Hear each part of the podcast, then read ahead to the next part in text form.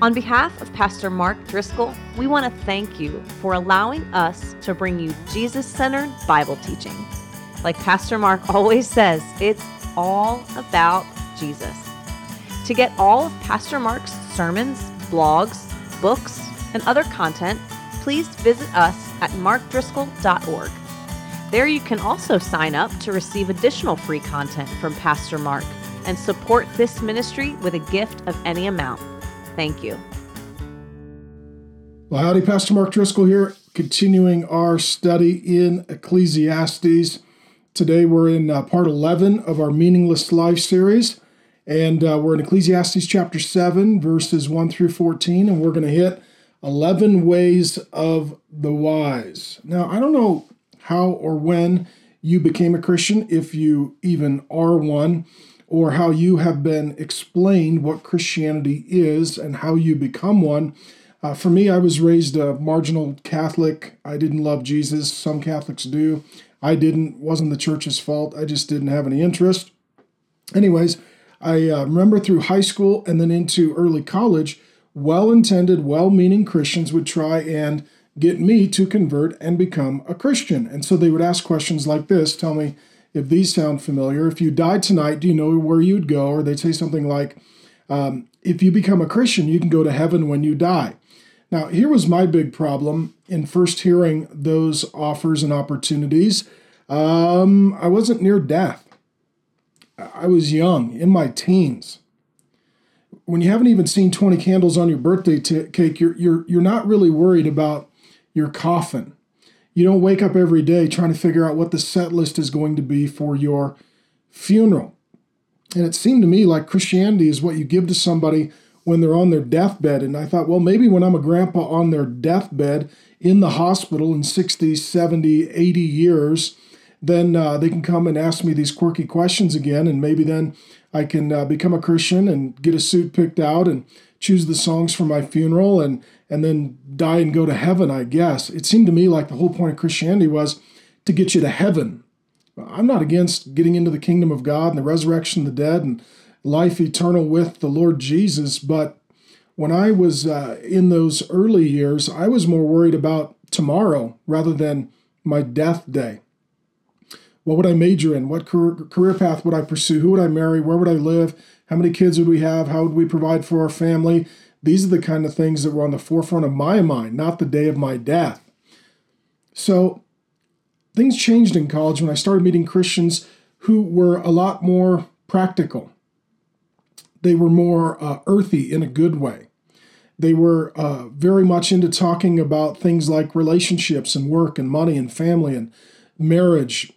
They did talk about dying and going to be with the Lord, but in the meantime, it seemed like they were very focused on investing and enjoying all the days between now and then. And uh, in part because of their influence, I started reading the Bible to see what it actually said. And I could still remember the first time that I hit this category in the Bible called wisdom literature. Uh, your Bible's not in chronological order, it's like a library and it's subdivided according to uh, style of literature. Well, the style of literature that captured me, especially as a guy who was pursuing a, a minor in philosophy, was the wisdom literature Song of Songs, Proverbs, Job, Psalms, uh, Ecclesiastes, James. Uh, these are the more philosophical, practical books of the Bible. They're they're real, they're raw, they're rooted in in life here on the earth, and they they, they focus a lot not just on your eternal life, but also on your present life. And what I learned is that your eternal life begins the day that you meet the Lord Jesus, the God of the Bible, and it continues forever. So it's not just something that happens when you die, it's something that happens when you're born again, and it continues through your death. Since then, as I've had the pleasure and privilege of studying the Bible, I've learned that Christianity is supposed to be a life lived with God that never ends, and it begins the day you meet Jesus, and it really involves the daily, practical, mundane matters of life. And uh, as you as you read the wisdom literature, it really comes down to two basic kinds and categories of people: the wise and the foolish. The wise live their life in relationship with God and learn from their mistakes, and and they understand the practical matters of life and how they're all connected to God. And the foolish just conversely don't. And it's a weird day we live in because even if you use words like foolish and wise, you get in a lot of trouble because our culture likes to believe in tolerance and diversity, which isn't always a bad thing. But what happens then is every lifestyle, perspective, and ideology is both tolerated and celebrated, which just goes to show that the fools are winning. Not everything you do with your pots and your pans and your plants results in the same lifestyle and is equally pleasing in the sight of God. And the truth is, we've all got a little fool in us, at the very least, uh, but the wise know that. The wise know that we're prone to folly and they work to correct it. So, in this section of Ecclesiastes, we're going to deal with some wisdom and some folly from the second wisest man who has ever lived in the history of the world. His name is Solomon. He's second only to Jesus Christ. And uh, he walks us through every day, right up to our last day, with 11 ways of the wise. An 11 point sermon is a long one, so we're going to hustle and move quick. Uh, point number one seek to do the right thing every day. That's what the wise do. Ecclesiastes chapter 7, verse 1, part A says, quote, A good reputation is more valuable than costly perfume. Uh, for women, uh, Good perfume seems to be essential. Same goes true for a man's cologne. If you've ever hung out with junior high boys, you know that it smells a lot like body spray. Amen?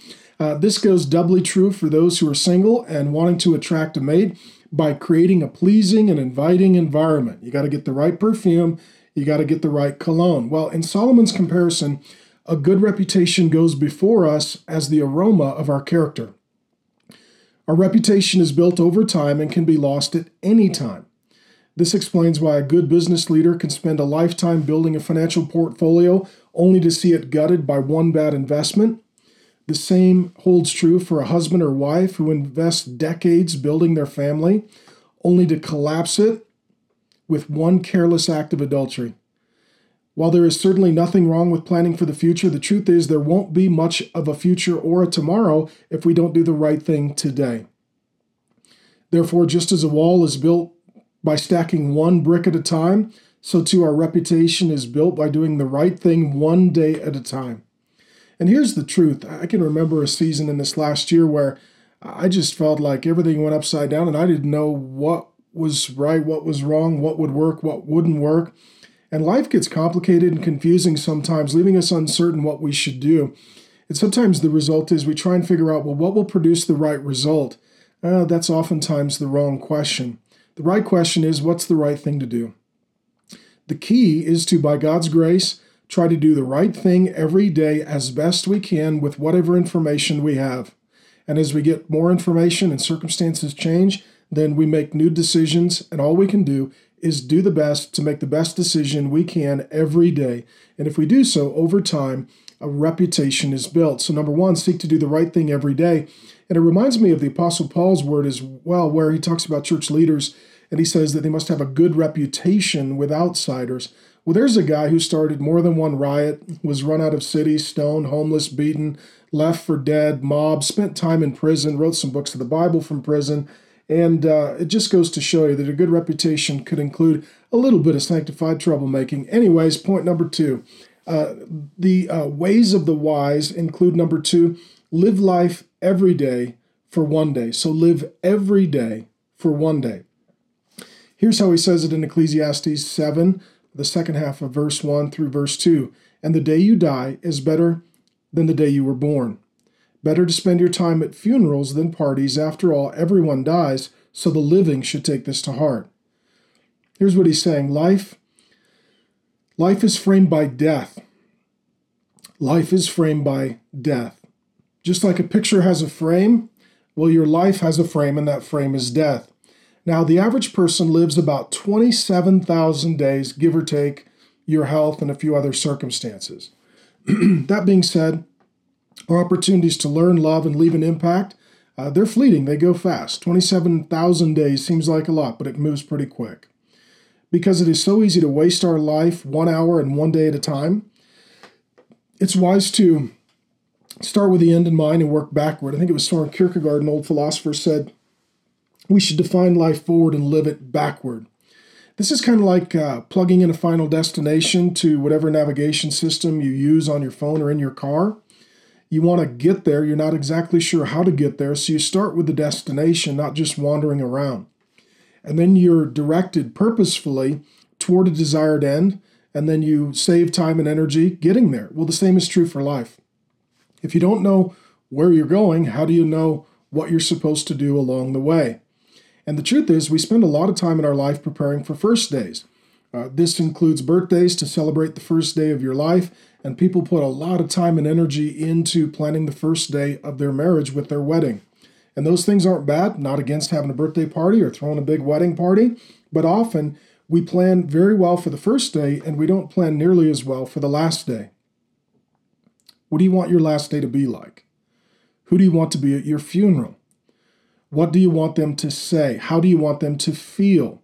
What difference do you want to have made after you are gone? What kind of legacy do you want to leave? Solomon reminds us that we can learn a lot by attending not just parties but funerals through the course of life. And for the Christians, Philippians 1 says that living means living for Christ and dying is even better. And Solomon says that the day you die is better than the day you were born. Here's the good news uh, for the believer, uh, for those of you who know and love the Lord Jesus and are loved by the Lord Jesus, dying is not your last day, but it's actually a first day. It's not your worst day, it's your best day. For the unbeliever, this life is as close to heaven as they will ever get, and hell awaits them. For the believer, this life is as close to hell as we ever get, and heaven awaits us. Therefore, living every day for the last day is the best way. Living life knowing that you will die and stand before God and give an account, that's the only way to live every day as you prepare for the last day. Number three, the ways of the wise include uh, this learn to lament. Point number three comes from Ecclesiastes 7, verses 3 and 4, where he says, Sorrow is better than laughter, for sadness has a refining influence on us.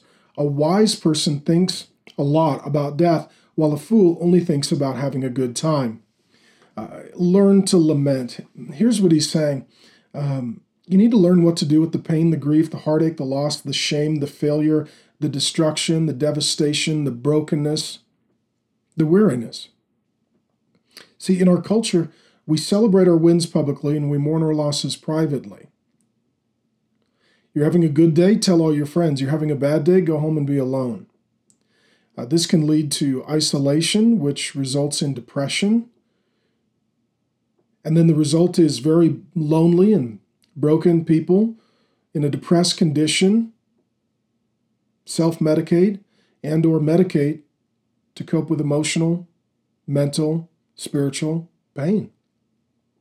What do you do with it?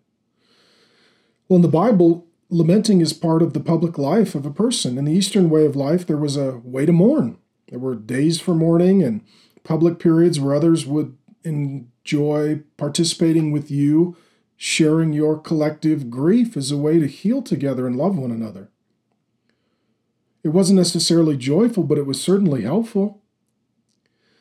In the isolated West, things are not this way, and social media only increases the pressure to maintain a facade that all is well and we are winning and not losing. Every day we're supposed to put something up about how awesome we are and how awesome our day was. Well, what if that's not the case? Then you're forced to fake it or deny it.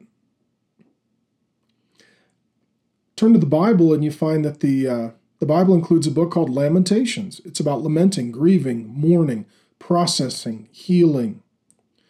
Uh, the Psalms are categorized, categorized by groups, and these are songs in the Old Testament, the largest category of which is laments. And there's large sections of entire books of the Bible, especially in the prophets, that are just their personal laments. It's their journal entries, if you will, where they're grieving and mourning and processing and healing and and weeping and and in some ways unburdening themselves from whatever trauma or trouble has come upon them. This is hugely important. Lamenting is the only way you transfer the burden to the Lord. Lamenting is the only way that you get the past not to haunt you into the future. Even the Lord Jesus lamented over Jerusalem, and even the Lord Jesus wept at the death of his friend Lazarus. And, and this kind of lamenting allows us to get to sorrow, and sorrow allows us to work through our grief. Uh, sorrow lets us stop pretending that all is well, and sorrow welcomes others in so that the grief is a place where friendship can be forged. Right? If a brother loves at all times and a friend is made for adversity, that's what Proverbs says. Well, how do you get a real deep relationship but through some difficult circumstances? Conversely, back to the wise and the foolish, Solomon says, quote, A fool only thinks about having a good time.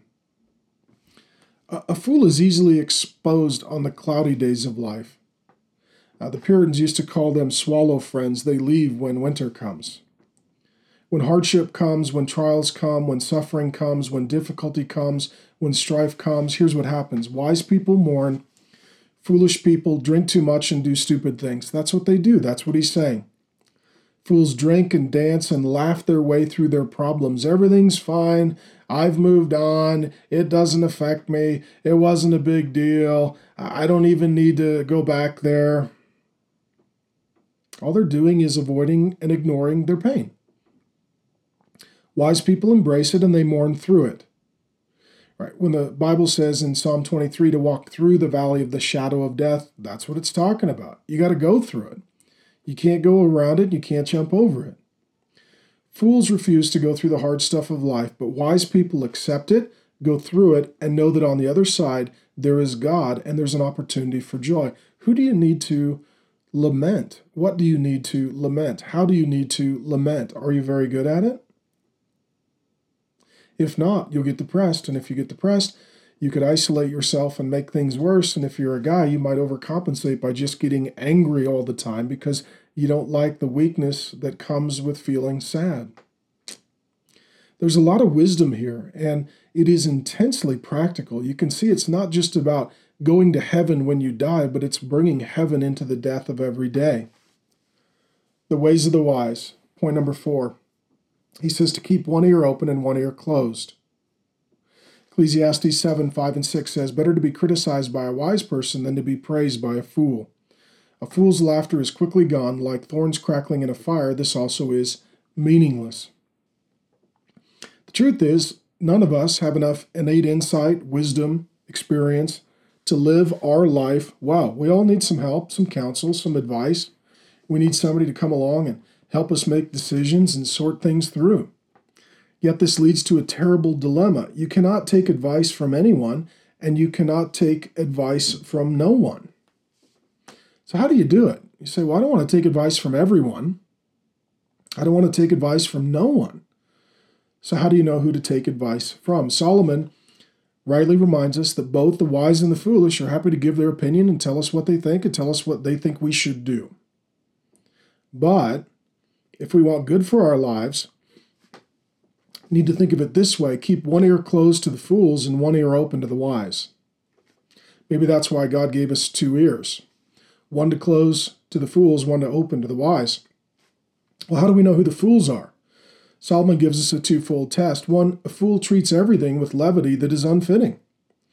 This is the person who everything's a joke. Nothing is ever serious. And that can be totally fine at your birthday party, but when you're in the cancer ward going in for chemotherapy, it's just not fitting. Not everything is funny, not everything's a joke, and not everything can be dealt with by a sense of humor. Fools tend to be shallow, unable to swim in the deep waters of life. So they splash around the shallow shore and they treat everything like a joke or a simple matter not worth fretting over. A fool can be fun in the good times and downright annoying in the tough times. Solomon says, number two, a fool fades fast. When he uses this analogy of a fire that gets hot and burns loud and then is gone, he's talking about starting a fire with uh, sticks from thorn bushes that are really dried out. They'll light fast, they'll burn hot, they'll crackle and pop, and then the fire fades out really fast. Well, what he's saying is a fool starts out with a lot of passion and energy that fades really quickly. A fool will show a lot of emotion and make a lot of promises in a loud volume at the beginning of a lengthy trial and gone before the real work even begins. Fools don't really count the cost of walking with someone through a hard season, and so they say a lot, do a little, and are nowhere to be found after the first trip to chemo or the first trip to the divorce attorney. How about you? When it comes to hurting people, struggling people, suffering people, wounded people, are you wise or foolish? Are you really counting the cost of being there for them and committed to that emotional deposit and investment over a course of time?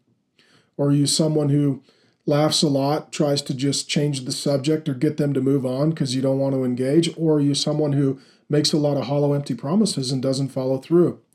We've all had those kind of people in our lives, and they're really discouraging and disappointing and sometimes downright despairing. And by God's grace, we need to seek to do all we can to not be that kind of person to those who are hurting. Number five, ways of the wise. Shortcuts are dead ends. Think of this like your grandpa. Solomon's an old guy at this point, and he's looking back on his lap, on his life, and he's he's sitting there, and you, you sort of get the impression of an old guy in his chair with his feet up and his grandkids sitting around, and hey kids, let me tell you some stuff I've learned. And this is sort of words from grandpa. This is advice for the long haul. And number five, he says, shortcuts are dead ends. You ever driven and tried to take a shortcut and found it was a dead end and it just did not work? I had that recently with the kids in school. We were running a little bit late, so I thought, okay, I'll just, you know, jot over through this neighborhood and take a shortcut and avoid the lights. Literally ended up at a dead end, had to turn all the way back around and go all the way back to where I started. Sometimes shortcuts are just dead ends. He talks about shortcuts in Ecclesiastes 7 5. He says, Extortion turns people into fools and bribes corrupt the heart. In life, you know, when Money is short, deadlines are tight, it's tempting to cut corners, take a shortcut, do things that are unethical, if not illegal. A bribe is when we decide how much we will sell our integrity for. When we take a bribe, it reveals that we're lovers of money and we're worshippers of money, which means that at the bedrock of our soul, in that moment at least, we're not lovers of God and worshippers of God. In this way, money is a, a good way to gauge our soul and these quote unquote shortcuts ultimately prove to be dead ends in God's economy. I'll give you some examples of uh, extortion and bribes. It includes uh, fudging on our billable hours if you're someone who bills for your time, overbilling if you're in business, jacking up profit margins on an item beyond that which was agreed to, and stealing from our employer. This includes stealing time by surfing the net, checking social media, engaging in personal activities. It includes covering for others who are skimming the company in some way as well. We can make a lot of excuses for why we take what is not ours or take more than we've got coming, but all such dealings, as Solomon says, quote unquote, corrupt the heart. Since the heart is the seed and the center of our lives from which all of our life flows, poisoning your soul is not a good return on investment for a few bucks saying don't take shortcuts. Number six, he says, uh, make the last day the best day. Ecclesiastes 7 8. Finishing is better than starting, and patience is better than pride. Um, about a year and a half ago, I put this verse on my monitor so I could memorize it and see it every day. Just to give me kind of the long view of things and to remind me every day of, of wisdom from God. Um, give you an example uh, of someone who starts well but doesn't end well. Um, I never played football, so in high school, I grabbed my water. In high school, I uh, tried out for the high school football team as a freshman. I'd never played, had no idea what to expect, but I played some other sports and thought, well, I'll go check this one out. Well, I ended up lettering as a freshman and getting some playing time on the varsity and Played some quarterback. Wasn't awesome, but it was fun. It was good. What was really shocking was the first day of practice. Having never been to a football practice, didn't know what to expect. And they did tell me prepare because uh, the first week of practices are what they call quote unquote two a days. That meant we're going to have two very long, grueling practices um, on the field in the hot sun. And uh, my goal was just to survive. And I think the whole point was to uh, separate the quitters from the warriors. Boy, you could tell real quick the guys who were ready and the guys who weren't. Well, anyways, imagine getting, I don't know, maybe 100 teenage boys all dressed up in pads, helmets on for the first practice. To say the least, it was loud. In the locker room, as guys are getting suited up, man, there was a lot of trash talking. Guys are screaming, pounding their chest, putting their helmets on, banging their heads together pounding on each other's shoulder pads, talking very confidently how we're going to crush everybody in our path and we're going to win the state championship and you know the earth is going to shake because we're going to be present. I mean it was it was sort of a gladiator kind of moment. Well then we go out to practice. Within 30 first 30 minutes a good percentage of the guys weeping puking quitting i mean it was it was over by the end of the first week it was not nearly as crowded in the locker room and it was certainly a lot quieter why? Because it's really easy to get fired up at the beginning of something and really hard to stay fired up all the way to the end. This is the point that Solomon was driving at. Pride will get you a good start, but patience gets you a good finish. See, every guy's tough in boot camp, every woman's the perfect mother in the second trimester of pregnancy before the baby shows up. Every guy's an unbelievable mate on his second date, but it's the end that counts. The wise people they learn that in the middle there's going to be sin, consequences for sin, and difficulty. But by grace, with wisdom from God, you can navigate through it so that in the end there's something to show for it. I'll give you an example. There's a, line I love, and another pastor uses this on occasion, so I borrowed it from him. There's a guy in the Old Testament named Ahab. Uh, not a real good or godly guy. But he does say something in 1 Kings 20, verse 11, that is really insightful. He says, A warrior putting on his sword for battle should not boast like a warrior who has already won. What he's saying is, uh, don't tell me what you're going to do. Do it and let the results speak for themselves. Don't talk about all that's going to happen until it's already done. And you know what? I'd say for sure I've been guilty of that. For sure I've been guilty of that. It's very convicting. How about you? You're a leader, you're a visionary, you're a promise maker. What he's saying is the end of a matter is better than beginning, and patience is better than pride.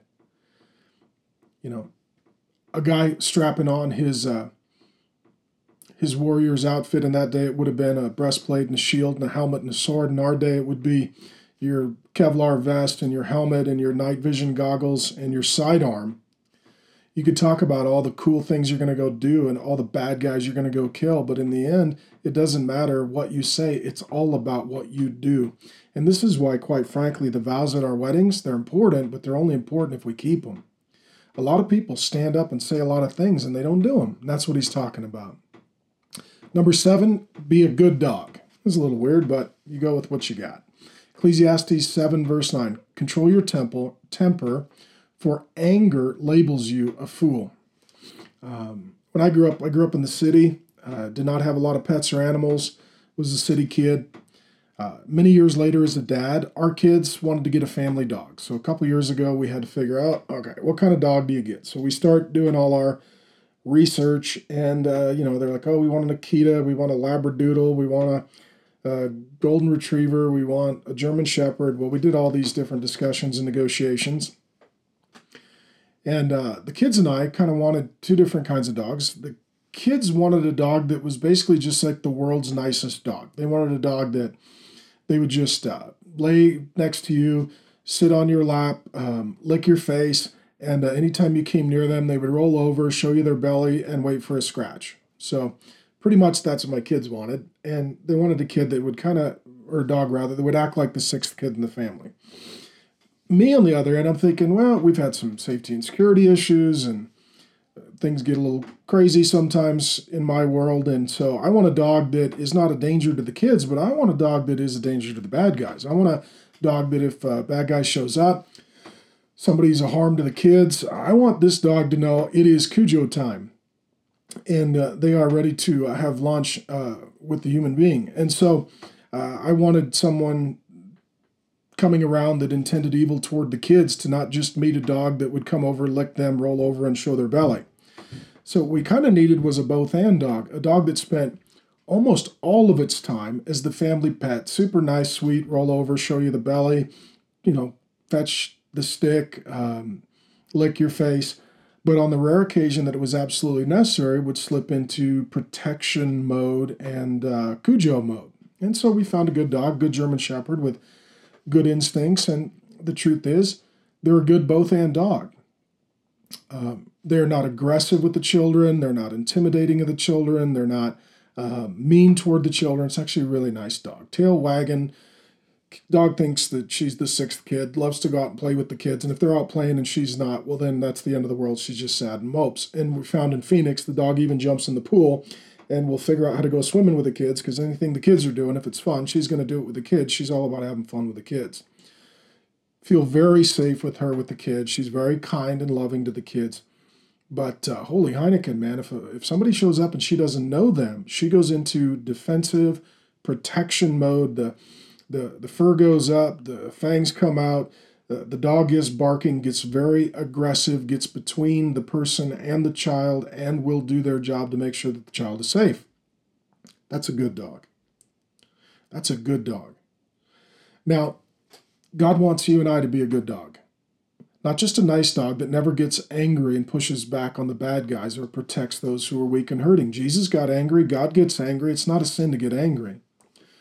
But God doesn't want us to be a mean dog. You know that dog, they're always barking and biting for no reason? That dog that's just surly and snarling, and you never want to go near it. And the last thing you'd ever do is leave your dog home alone with the kids in the house because you might come back to kids that are terrorized and traumatized. That's a bad dog. There's two ways to be a bad dog. A bad dog never gets angry, a bad dog is always angry. Solomon says, control your temper. That's a good dog. It doesn't say eradicate, eliminate your temper, get rid of all anger. Um, if you lose your anger, you lose your sense of justice and love. You lose your sense that some things are right and some things are wrong, and some people are getting hurt, and it's not okay. There are not good emotions and bad emotions. There are emotions expressed in good and bad or godly and ungodly ways. Next point, number eight, you cannot move forward while looking backward. Ecclesiastes chapter 7, verse 10. Great verse, I love it. I use it a lot in consulting in churches that are older. It says, Don't long for the good old days. This is not wise. Sip of water. I've got a son who's 16, time to teach him how to drive. One of the first things you tell him is, hey, don't look back all the time. Maybe your brother, your sister, your friend is in the back seat, but you got to keep looking out the windshield. Right? And don't keep looking over your shoulder to see where you've been. Maybe you're driving away from a sunset and you think that was beautiful. And so you look over your shoulder to watch the sunset a little more. It's not going to end well for you. You cannot go forward with your head looking backward. And what's true physically is also true spiritually. You cannot move forward in your life with the Lord if your eyes are always swiveled back, obsessed over the past. This is why Lot's wife turned to a pillar of salt when walking away from a godless culture as she walked away, but she looked back. Do you remember that story? They're walking away from Sodom, but she's not looking away from Sodom. She's looking back.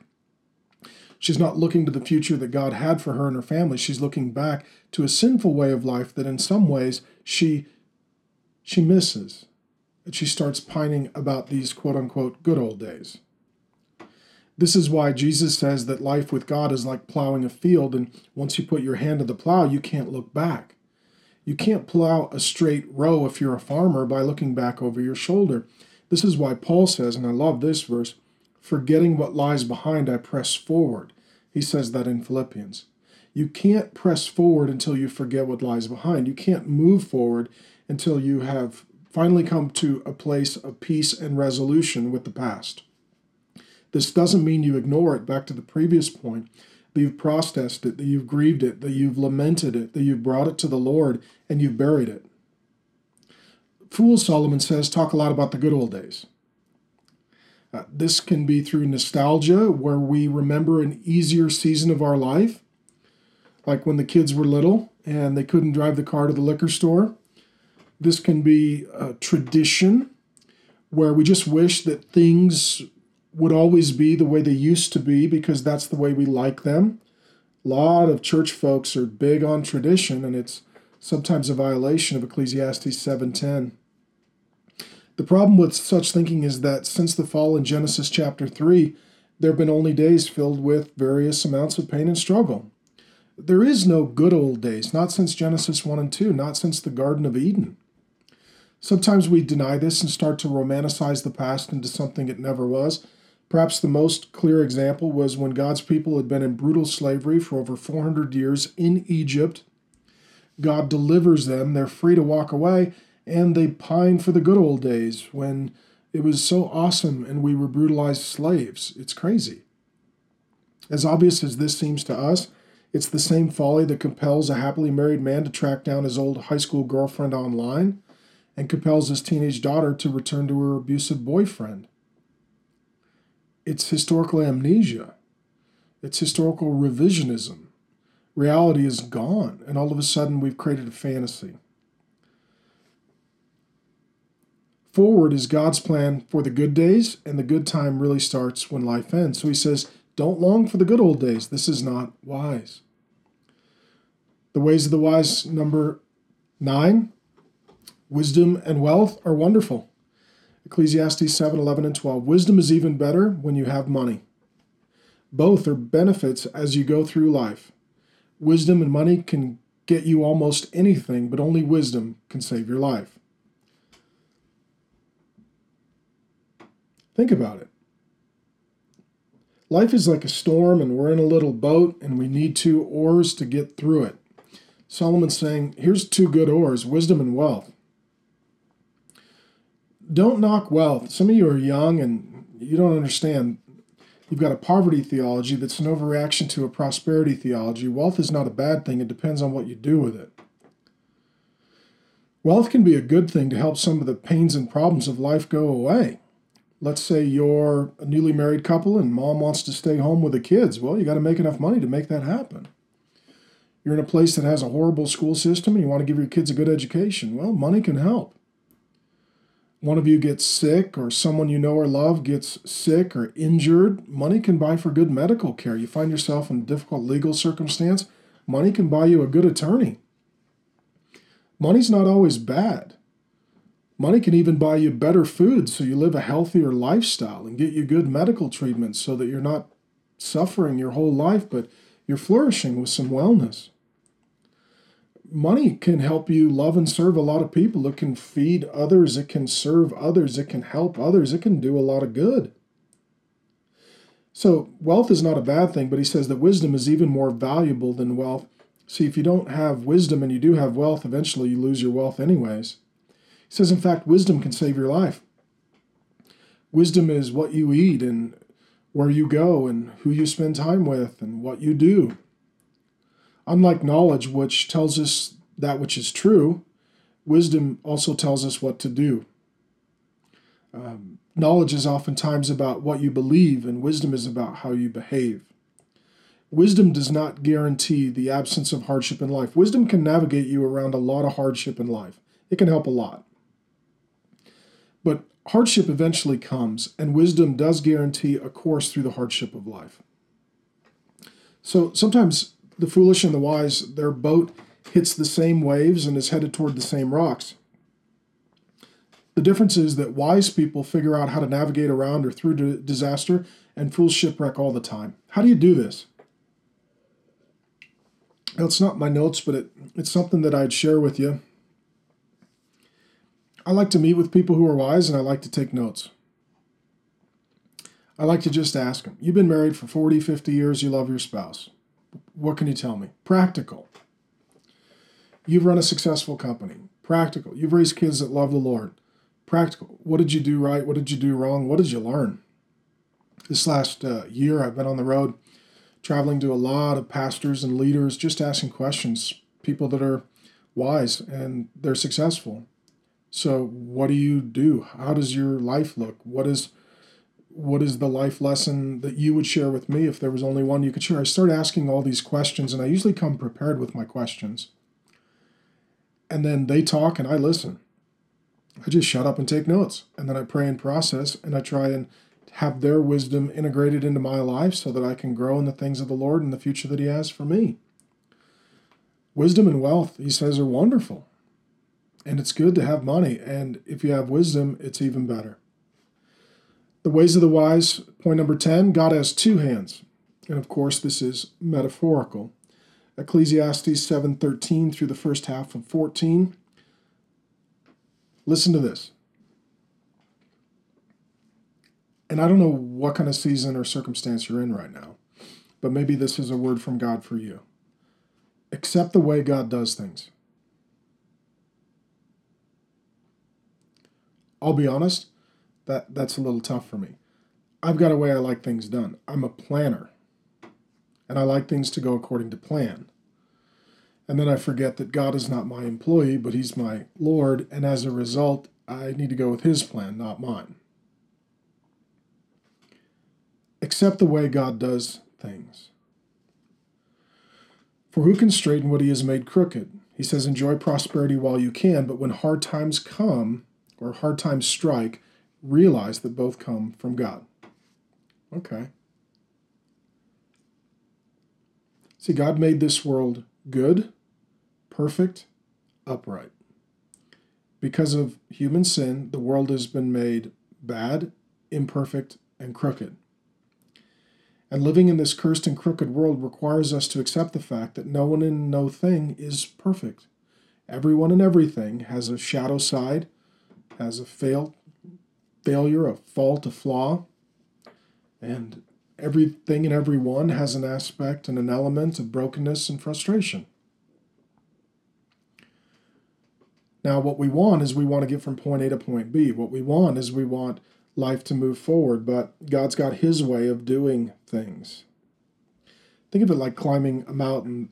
As I say this, I'm sitting actually in a cabin in the woods up in the mountains outside of Phoenix. Kids had the week off of school, so we went out and did some exploring, and the temperatures are cooler up here, and it's been really beautiful.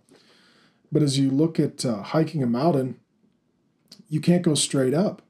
You can't. Um, you can't drive straight up. You can't. Can't just go from point A to point B if you're driving or walking. Instead, you got to back and forth and back and forth and back and forth, zigzag to get up. Well, that's not how most of us want life to go. We want every step to be forward. We want every situation to be progress, and it doesn't always work that way. And sometimes when you're driving or you're climbing or you're hiking, it even feels like it feels like we're going downhill again. Are we going backward?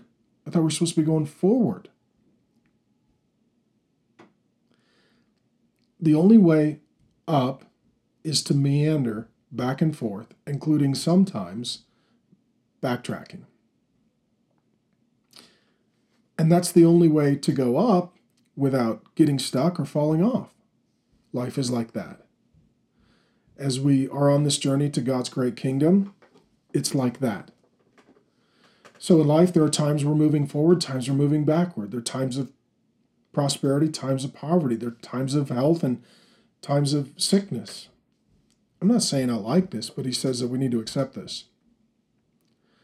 Sometimes we only want God to give us a good, flat, clear path without backtracking, falling, struggling. The truth is, it's easier sometimes to sing God's praises when times are wonderful and much tougher when times are awful. Solomon says that through wisdom we understand that God has two hands. One hand is God's active hand, the other is his passive hand. I'm going back here to the Protestant Reformation and what one of the key thought leaders of that movement taught. I'm not saying that God has one hand and everything that happens is his active will. Uh, when a child is sexually assaulted, I don't think God was in heaven saying, That's exactly what I wanted when someone murders an innocent person, including an unborn child. I don't think God is in heaven saying, and that's exactly what I like. I like innocent people and children to be murdered and harmed. So God does have an active hand, and there are active things that come directly from his hand.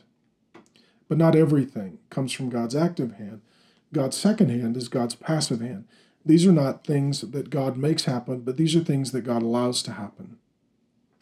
Romans 1 talks about God handing certain people over to their sinful inclinations and desires. He's not making them do those things, His passive hand is allowing them to do those things. Now, either way, we need to accept that whatever's in our life, it passed through God's hands. It either came from His active hand or it passed through His permissive hand. This is the problem of suffering and evil.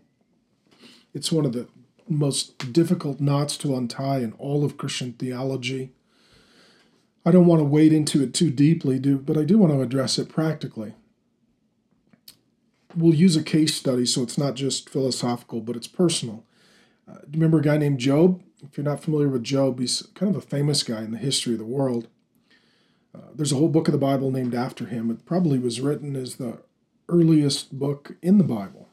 It may even predate Genesis, not insofar as the period that it explains, but the time at which it was written. Well, Job was a guy who loved the Lord. He was, if we're talking wise and foolish, Job was wise. He loved the Lord, he feared the Lord, he served the Lord, he was a godly man by all accounts. As a result, his life prospered. He had a wife, he had kids, he had cattle, he had land, he was wealthy, he was healthy, he was wise. And then tragedy strikes. He doesn't know the story. We kind of get to peer behind the curtain and there we learn that there's this cosmic situation that's unfolding. It includes Job. He doesn't know what's going on behind the curtain. Satan wants to test Job. And God gives him permission. This is all very complex and difficult to understand. But he is given the opportunity to bring excruciating suffering and pain to Job. Job loses all of his wealth, loses his kids, loses his reputation, loses his health. He's sitting on the ground and he's scratching his open sores with uh, shards of pottery. This is a devastated, broken man who went from the penthouse to the outhouse in a moment. The one thing that was not taken from him was his wife. I don't know if she was having a bad day or she was just a bad gal. But her advice in Job chapter 2 is here's what I think you should do, sweetheart curse God and die. Just give God the finger and then he'll kill you and this can be over. Obviously, she's not real long on encouragement. So Job replies Here's what Job says What would you say? God, I did nothing wrong and you took everything from me. Some of our suffering, it is self inflicted gunshot wounds. Sometimes it is just undeserved drive by. His is undeserved drive by. Here's what he says. What would you say? Here's what he says Job chapter 2, verse 10. You talk like a foolish woman. Should we accept only good things from the hand of God and never anything bad? So, in all this, the commentator says, Job said nothing wrong. What he says is, okay, so when God gives us, you know, candy bars and bunnies, ice cream, pats on the back, and high fives, we love that hand. When God allows pain or suffering or loss to pass through his hand, uh, we tell God, hey, you're only allowed to use one hand. You need to tie the other hand behind your back.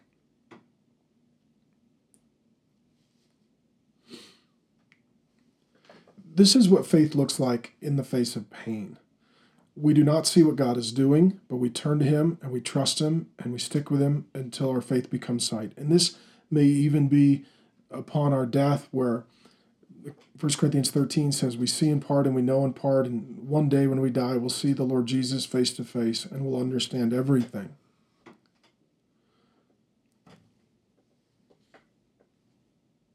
See, God has two hands. That's what he's saying, and the wise person understands that.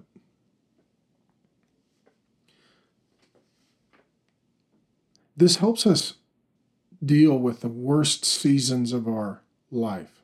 Have you ever lost someone? Have you ever lost something? Was it painful? Was it awful? Then you know. You know exactly what it feels like. And it's interesting because in modern psychology, the stages of grief or the five stages of grief, they've been widely accepted as the process by which people deal with their most difficult seasons.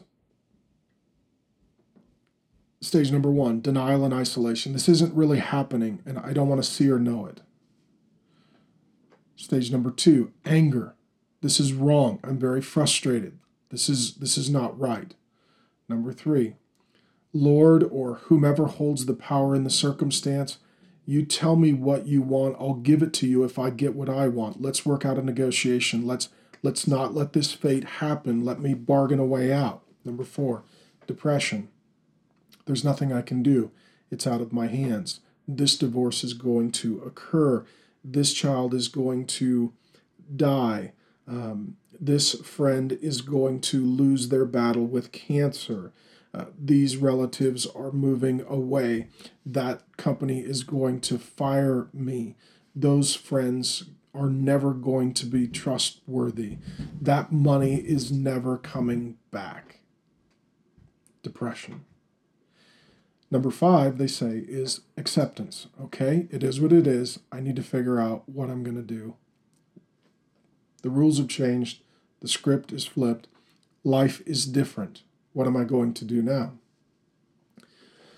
And in the middle of a, a dark, difficult season this past year with a counselor uh, who loved the Lord, he said, as Christians, we need to add a sixth stage of grief thanksgiving. Thanksgiving that we need to see that somehow through it all, it is for God's glory and our good. Now, we may not fully understand it, but we thank God knowing that it's true until we do see it and understand it. This is what Solomon is saying. This is what Job was saying, and this is what Paul is saying in 1 Thessalonians 5:18, quote, "Give thanks in all circumstances." For this is the will of God in Christ Jesus for you. I'm not saying you don't try to make life better and avoid pain and walk in wisdom, but when you've done everything you can do and your fate is your fate and reality is reality, and what is passed through God's hands is not what you wanted, you give thanks to the Lord and you start looking for ways that this is for His glory and your good. And it doesn't happen all at once. And I don't want to pretend that I know what you've been through or are going through or press you in a direction that feels like I'm pushing and shoving you. But, and I'm not looking for a Pollyannish view of the world where we just sort of pretend that there's always a bright side. Well, not always. And sometimes you got to look really hard to find it and it takes a while for it to show up. But even in the worst, is it possible to find something to be thankful for? I was dealing with a woman recently. Her husband has been committing adultery for years. She just found out and she's devastated. And I said, as painful as this is, be thankful that at least now you know the truth rather than living without an understanding. There's a friend of mine that was recently diagnosed with cancer, and it has apparently been growing for years and showed no symptoms, symptoms, and he did not know. And I was talking to him. I said, "Well, I'm destroyed and devastated and concerned for you. I love this person very much. I said, but I'm thankful that at least they found it. It's been there the whole time and we just didn't know.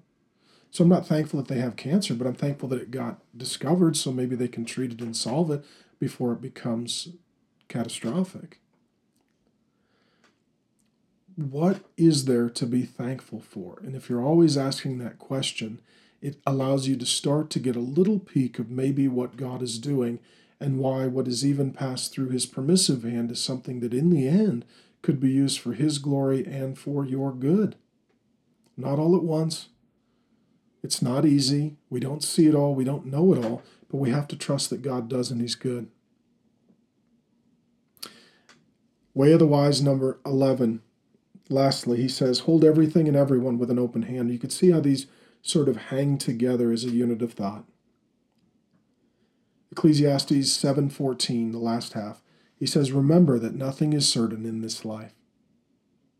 Boy, any sense of entitlement or expectation, it just leads to devastation and disappointment. Anyone and anything can be broken, taken, or forever changed in an instance, right? Health, money, friendships, family, job, ministry, role, responsibility, relationship, opportunity, things can go so fast. Nothing is secure. He's absolutely right. Nothing is guaranteed. So you've got three options. Let me give them to you. Option A you can get bitter when you lose who or what you enjoyed. Just get bitter. That sucks. They're gone. It's gone. That's not right. That's not what I wanted. I'm very frustrated. I'm very upset. I'm very bitter. I'm very angry. I'm very jaded. I feel robbed. I feel ripped off. I feel used. I feel abused. I feel disappointed. I, I, I expected more and it didn't happen for me. Option B. Well, since anyone or anything can be taken away from me, I'm not going to love or let close to me anyone or anything. If I don't have close relationships, if I don't have possessions, if I don't have people and things in my life, then they can't be taken from me and I can never be hurt. The whole goal is to avoid hurt, not to enjoy life or love. Have you done that? Have you gotten bitter and angry, or have you isolated yourself and removed yourself from experiences and people just because you don't want to get hurt again? I was talking to someone not long ago. Um, they lost someone they love very much, and they're really struggling with should I ever have a close relationship again? If people die and they leave you, is it really worth it? It is. That's option C. Enjoy what you have. Enjoy who you have for as long as you can. And when it's gone, or when they're gone, be grateful to God for the good that you had and the memories you made. You make the most with what you got. And that's life, friends. That's life. I'm not going to have my wife forever, so I want to enjoy her while I got her. My kids aren't going to live at home forever, but I want to enjoy them as long as they're there. I'm not going to have my health forever. At some point, stuff's going to start breaking down, so I want to enjoy it as best I can. I love teaching you the Bible, so thanks for tuning in. I've not been able to do it the way I used to, but I can still do it. And maybe someday I'll do it again. I don't know. Enjoy what you have, enjoy who you have for as long as you can, and when it's gone or when they're gone, be grateful for the good that you had and the memories you made.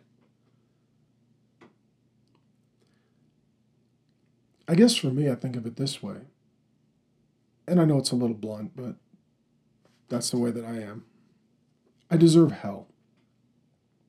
Everything else is a gift. So I've been really given a lot of gifts. And rather than expecting to only get gifts, I expect that also in this life, there are going to be some things that are painful and difficult because we're not in the kingdom of God yet and it's all not finished and done. And we're on the journey home and, and there is going to be some pain along the path. And if you think about it, each of these 11 ways of the wise, they ultimately lead us right to the Lord Jesus. You start asking, well, who's ever lived like this and what's this look like? Well, that's Jesus. God comes down and he lives according to all of these principles. He is wisdom incarnate. He is perfect wisdom, no sin, no folly of any sort or kind. And Jesus, therefore, is the normal life, and he shows us what a normal life, a wise life, is supposed to look like. That's why he alone is the one the Bible calls wiser than Solomon. And here's how Jesus lived. I want you to know he lived by the power of the Holy Spirit. God came into human history as the God man Jesus Christ, and he set aside the continual use of his divine attributes. And Luke 2 says that he grew in wisdom, stature, and favor with men and God. And Luke reminds us over and over and over that he grew and he learned and he experienced and he was wise and he persevered and he taught and he cast out demons and he dealt with his enemies and he stewarded his resources by the power of the Holy Spirit. And the Holy Spirit in the Bible, he is called the Spirit of wisdom. And so, if we really want to land the plane here, you say, okay, how do I lead a wise life? Well, it's by getting to know the wisest person who's ever lived, the Lord Jesus, by having him forgive all your sin and folly through his death and resurrection. That opens up the doorway for God's eternal life to come to us in this present life and to usher us into God's presence once this life ends. In the meantime, we seek out wisdom through God's Word and people who walk in the wisdom of God's Word. And we invite and ask the Holy Spirit to empower us to walk in that wisdom. And so I would tell you that the only way to walk in the ways of the wise is to invite the Spirit of wisdom to lead, to power, empower, and to guide you. And apart from the Holy Spirit, we can't just look at the life of Jesus and admire it um, without the power of the Holy Spirit, we can't follow it. You can think that Jesus lived an amazing life, but he doesn't want you to just be amazed at his life. He wants you to experience his life and to walk away from your folly and to walk in his wisdom. So he sends the Holy Spirit to illuminate the scriptures that he has written, to change your appetites and desires, to give you insight and counsel so that you can start to live an increasingly wise life to God's glory and your joy. It's a great honor to teach you. Um, I, uh, I guess I'll just pray for you. Father God, I thank you for the opportunity you've given me in a season of life where I'm learning uh, and relearning a lot of this for my own self. Lord, I thank you for wisdom and that it helps us navigate even the most difficult seasons of our life. I pray, Lord God, for those who are hearing this message. Some are in a very successful season and they need to know how to navigate it wisely and not squander it foolishly. They're healthy, they're happy, uh, their finances are good, their relationships are solid, uh, they are in a season of abundance and blessing. I pray you'd give them wisdom, God, not to be foolish and to waste these opportunities, but to invest them.